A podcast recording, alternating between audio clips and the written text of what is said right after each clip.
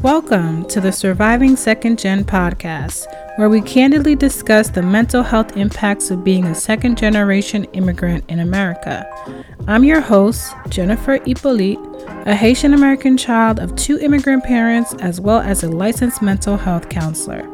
My hope is that this podcast leaves you feeling heard, understood, and empowered to apply tangible takeaways that can help you navigate all the things that come with being second gen.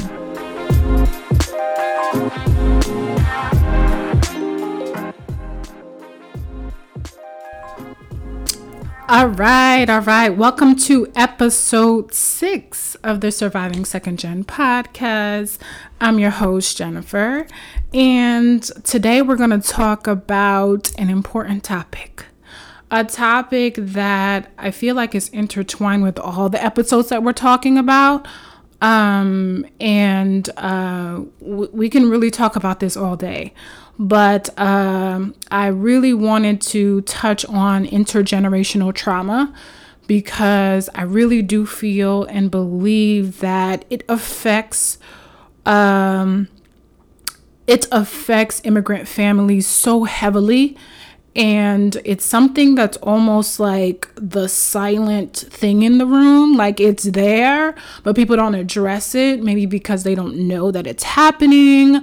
They don't know how to address it. They're not sure what it is. And um it's time to address it. So that's why we're going to talk about it today because, like I said, I think it's interwoven into all the topics that we're talking about when we're talking about second generation um, immigrants, when we're talking about immigrant families, intergenerational trauma is a huge piece of it. When you know you think about trauma, sometimes you think like, well, you know, I haven't had some kind of abusive, traumatic thing happen to me in my life. So, what is this trauma thing like?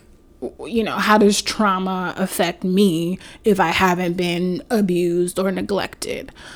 Um and but that's the thing about intergenerational trauma. So it's not about you specifically going through something and you being affected by it. It's generations before you going through something and passing it down to you. So that's what intergenerational trauma is.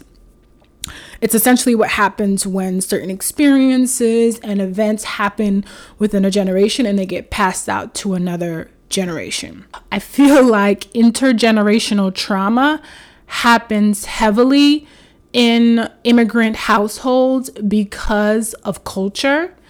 And the culture is an easy way for the trauma to get passed down from one generation to another. So the trauma is woven into the culture, and because we're passing down the culture, we're also passing down that trauma. So that's why it's important to talk about it because if we're going to carry the culture, um, we don't always have to carry the things that uh, bring trauma with bringing the culture, if that makes sense. Does things just because you're part of a cultural identity that does things a certain way doesn't mean you have to continue to do that thing the same way if there's trauma interwoven in how that thing is done. And I think that's the difference that um, a lot of second generation immigrant children have to understand and try to separate and compartmentalize is that there is culture here and there is also trauma here. These two things don't have to come together for me to be part of this particular cultural identity. So, for example, just because I am part of the Haitian culture, right? And and that's this is me. I'm talking from my point of view, right?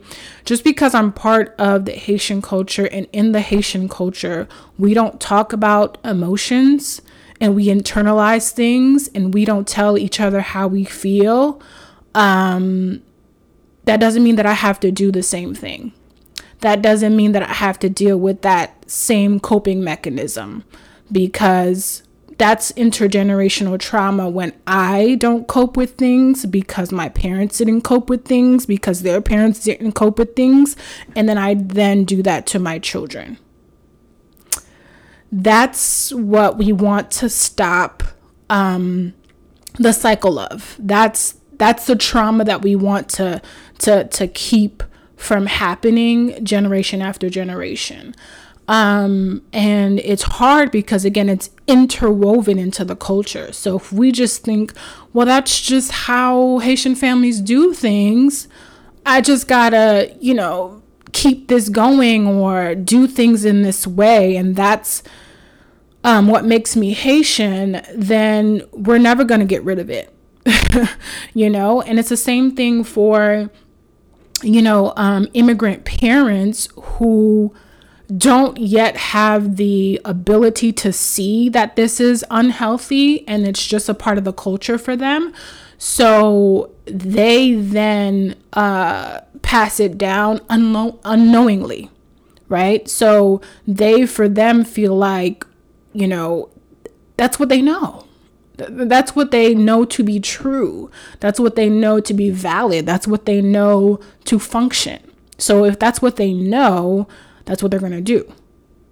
But us at sec- as second gen immigrants, we know better, so we should be doing better. you know, um, if I know that these things are don't have to to to work together to be to be part of a culture, then I'm gonna do things differently so I can create what the culture looks like for me. So, for this to not be something that we pass down, we have to understand how it actually gets passed down. Okay. So, like I was saying, intergenerational trauma happens when one generation passes something on to the next. There are traumas. And a lot of times, the way that that gets passed down is them continuing something that is an unhealthy coping mechanism for them. So, the example of a family or a culture not processing emotions, that's a way that they're passing down trauma, right? So that generation didn't process their emotions. That wasn't something that they learned to do. So then the next generation, the same thing happens. They also don't process their emotions because that's not something that you do. And then that just keeps going on and on. And, you know, and it just gets passed down in that way. So basically it gets passed down from the experiences happening over and over again. So yeah, um basically an, uh, allowing the the patterns or the messaging to continue. So if the messaging is to not do this, then that's a thing that we're not going to do. And it just gets passed down because that's what's normalized. So sometimes messagings um, and narratives get passed down, patterns get passed down.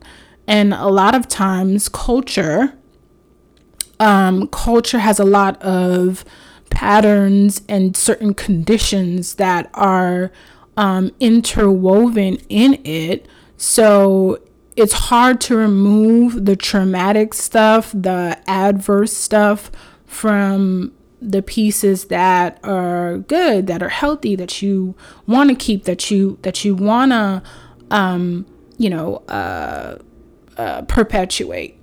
But but yeah, if you have a narrative that you keep going, um, that's how that trauma can be passed down.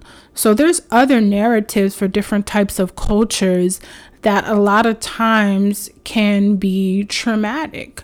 Um, I know there's a lot of cultures, including the Haitian culture, um, in immigrant cultures where there is a almost hierarchy in uh, how women are um, perceived and how men are perceived. And a lot of the times, the hierarchy is that men are the chiefs. They are, and then that's usually then and that's actually the word that's used in the Creole language is is garçon c'est chef, right? So men are the chiefs. So they are almost they are basically above women in their um, in how they're seen in how they are accepted in in how they are uh, uh, talked to and basically given all of the power. And women sometimes women can be seen as lesser than just like lesser than humans. And this is not talking about biblically and the the the headship of of a of a man versus um, the headship of a man and how it looks like in the household, which is a whole different another topic. How culture and Christianity happens and almost blurs the lines of what the Bible says versus what uh, the culture believes. Whole nother topic, but just to be clear, I'm not talking about that. I'm talking about the literal, um, uh, the literal putting the man on a pedestal as if they are a, a more valuable human being than a woman. The lack of respect, the lack of value that is seen in a woman versus a man in uh, immigrant cultures, right? So, if that's a cultural uh, narrative then if it's if it's ha- if certain things are happening in um in a household right and another cultural narrative is to not talk about things that are happening in the household i'm going to use a, an example domestic violence okay? Because domestic violence happens. So if a and domestic violence can a lot of times be perpetuated in um, immigrant cultures if the narrative of men and their power is um, is there versus a woman and their lack of power and their lack of value, right? So if that's a narrative, and then another narrative is you don't talk about things that are happening in a household. That's a huge narrative in immigrant cultures, I think black cultures in general, black and brown cultures in general, that you don't talk about what's happening in the household. You you don't you don't address those things. Those are hush hush, right? So if those two narratives are happening, this is a uh, a combination for a really uh, traumatic set of events, right? So, if domestic violence, which I think a lot of people would say is not uh, a healthy cycle is happening in the household in one generation. We don't talk about it, we don't address it. That trauma gets passed on to the next generation who may be dealing with the same thing, and then the next generation who ends up dealing with the same thing. We don't know how, right? Sometimes it's like, well, if the other generation uh, dealt with it, then why would the next generation deal with it again? Well, that trauma is normalized. That way of being is normalized, especially if it's a cultural context that is normalized. So that's how it's passed down through through that messaging, through the conditioning of being that this situation is normal, especially if there's multiple narratives in that situation, like with domestic violence, right? So, um, if we're going to normalize uh, almost the dehumanization of a person or a group of people or a gender, then yeah, from one generation to the next, that's going to be what it is. Until um, somebody realizes that that's not what it should be and starts to have different conversations or actions or behaviors that changes that, right?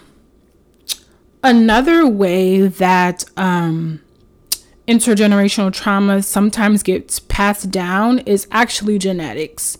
And there's more and more research that's done um, that looks that has been done that looks into that. um, because trauma is a mind body thing.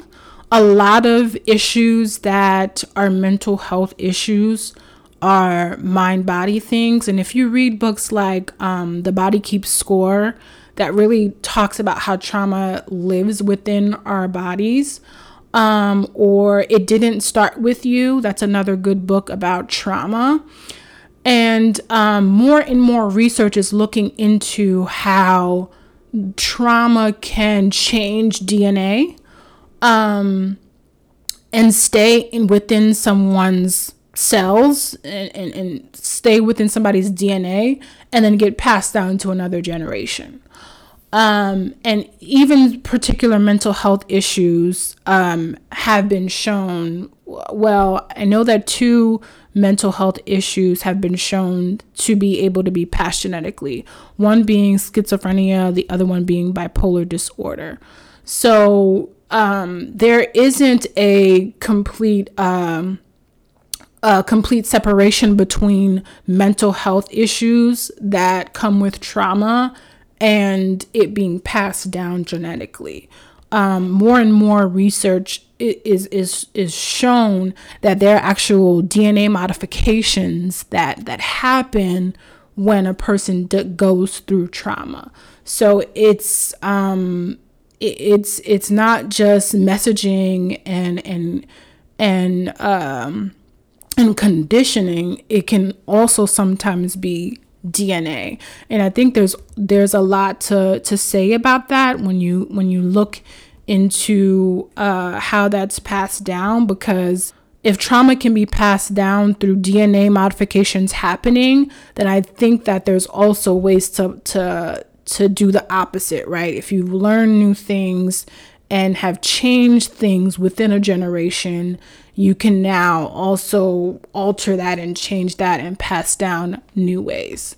That's just me thinking and, and, and I'm I know that there's probably research that's already been done, but there's so much more research that needs to be done in that area as far as the way that DNA um, affects how um, we show up and how a lot of it, you know, you can't you can't help, especially if your if your DNA has been modified or changed based on the trauma that you've been through.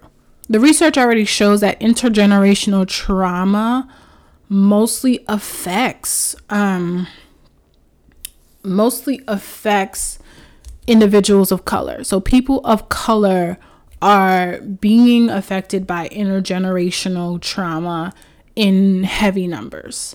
Um, and like I said, when you add culture to that, I feel like the transmission of it is is so much easier because you just bring the culture and you bring the trauma with it you know and you have to to figure out how to separate those two things when it's just part of you know what you know and how you know how to be.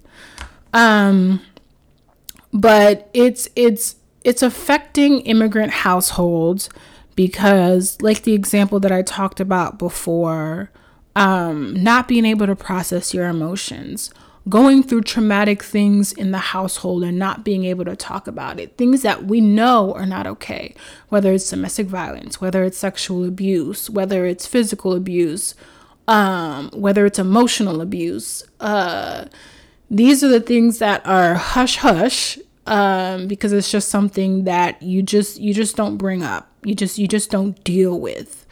Um, and you carry that with you and it has negative mental and physical effects.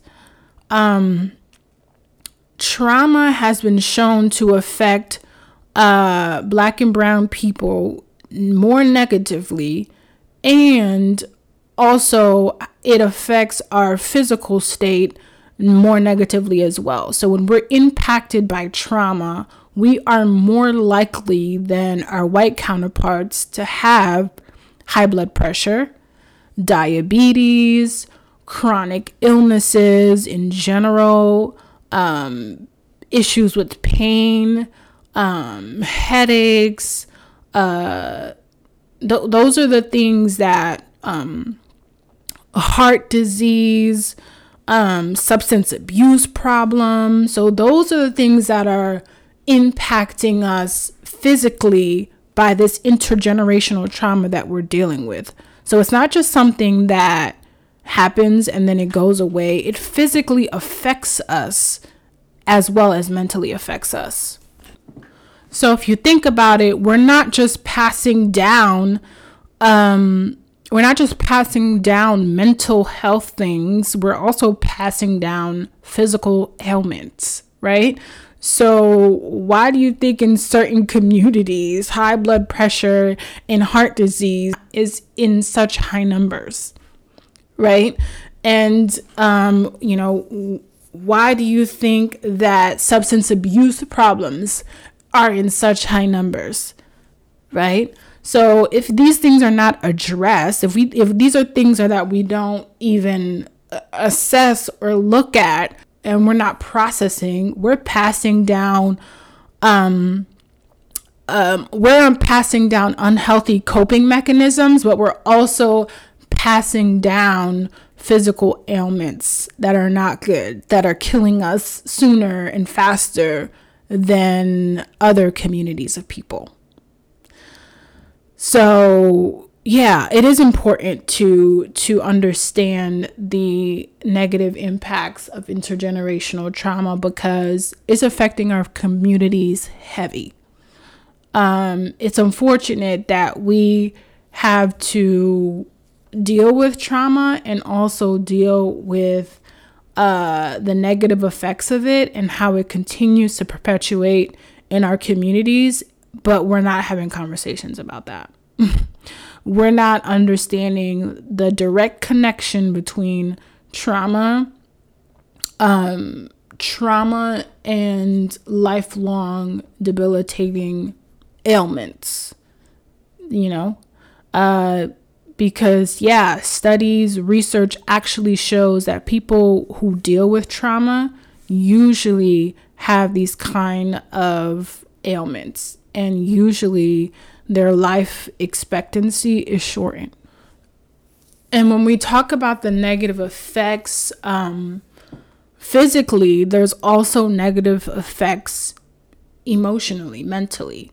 And that looks like being extra sensitive to stress and not being able to handle that that looks like not being able to manage negative emotions. So not knowing what to do when things go wrong or when when you have uncomfortable feelings, not knowing how to cope with that. That looks like falling into unhealthy habits um, that really perpetuate and makes the trauma worse. So whether that's going into um, drugs or alcohol or other behaviors that are having negative impacts on our bodies and our mental. Um, but that looks like also depression and feeling down and feeling sad because you don't know what to do with the feelings of shame or feelings of guilt that you may feel when certain situations happen and you don't know who to talk to about it. You can't talk to people about it, but you're just feeling it.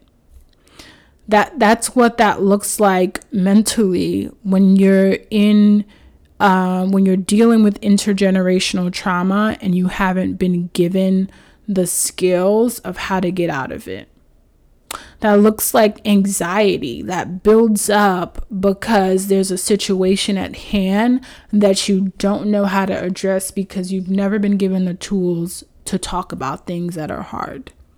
You haven't been given the tools to be vulnerable with anybody, so you just carry it with you until you combust.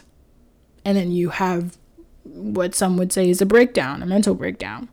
That looks like dissociating that happens. Um, and, and that's basically not being, almost not being here, not being in your mind, being somewhere else, and not having a connection with yourself. That, that's basically what dissociation is. When you when you're almost not within your body, that can turn into some serious mental health issues. So these are all impacts of trauma.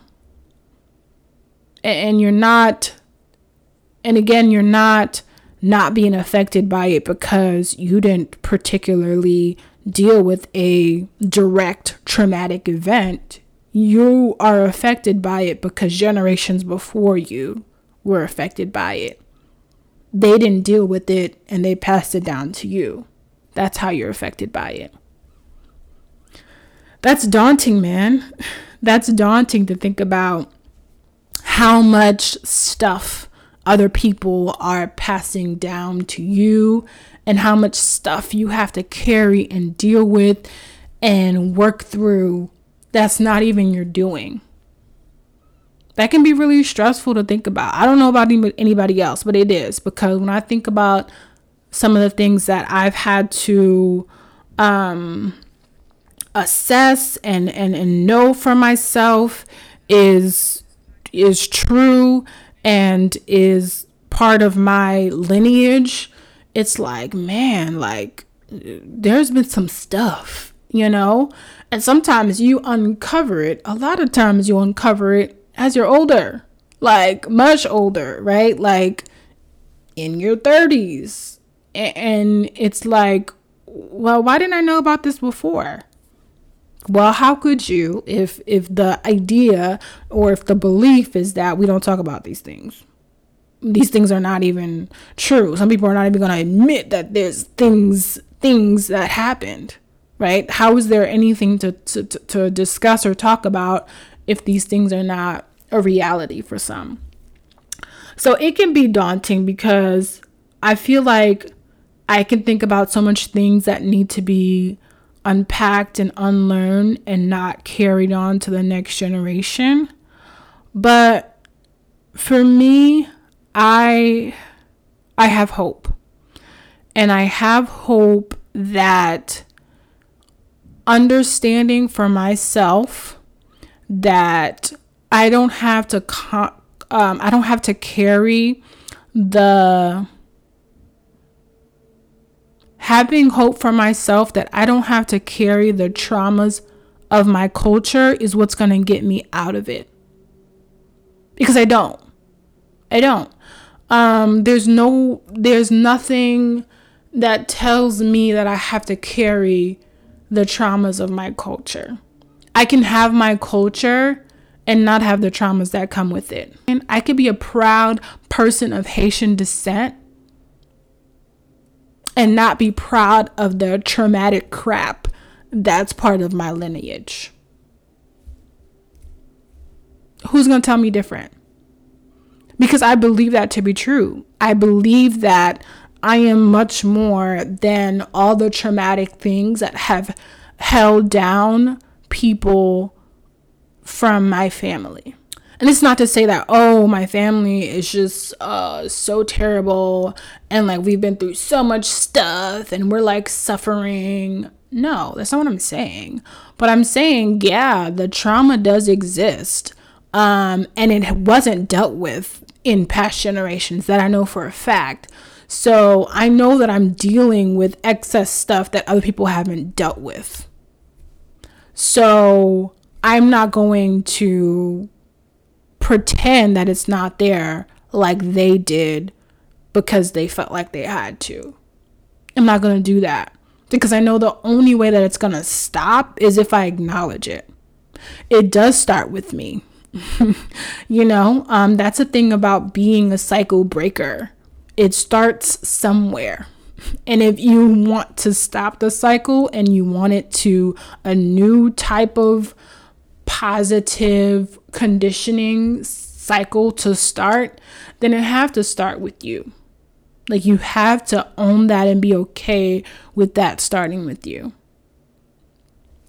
Is it easy? Nah, it's not. It it really isn't. It isn't, but it isn't because you're fighting again people who may not even admit that there's anything wrong, people who don't know what to do with the things that are wrong, people do, who don't have the tools to work through things that are wrong, um, people who may try to stop you from talking about the things that are wrong. Um, you're dealing with all of that. And it can sometimes feel like you're by yourself.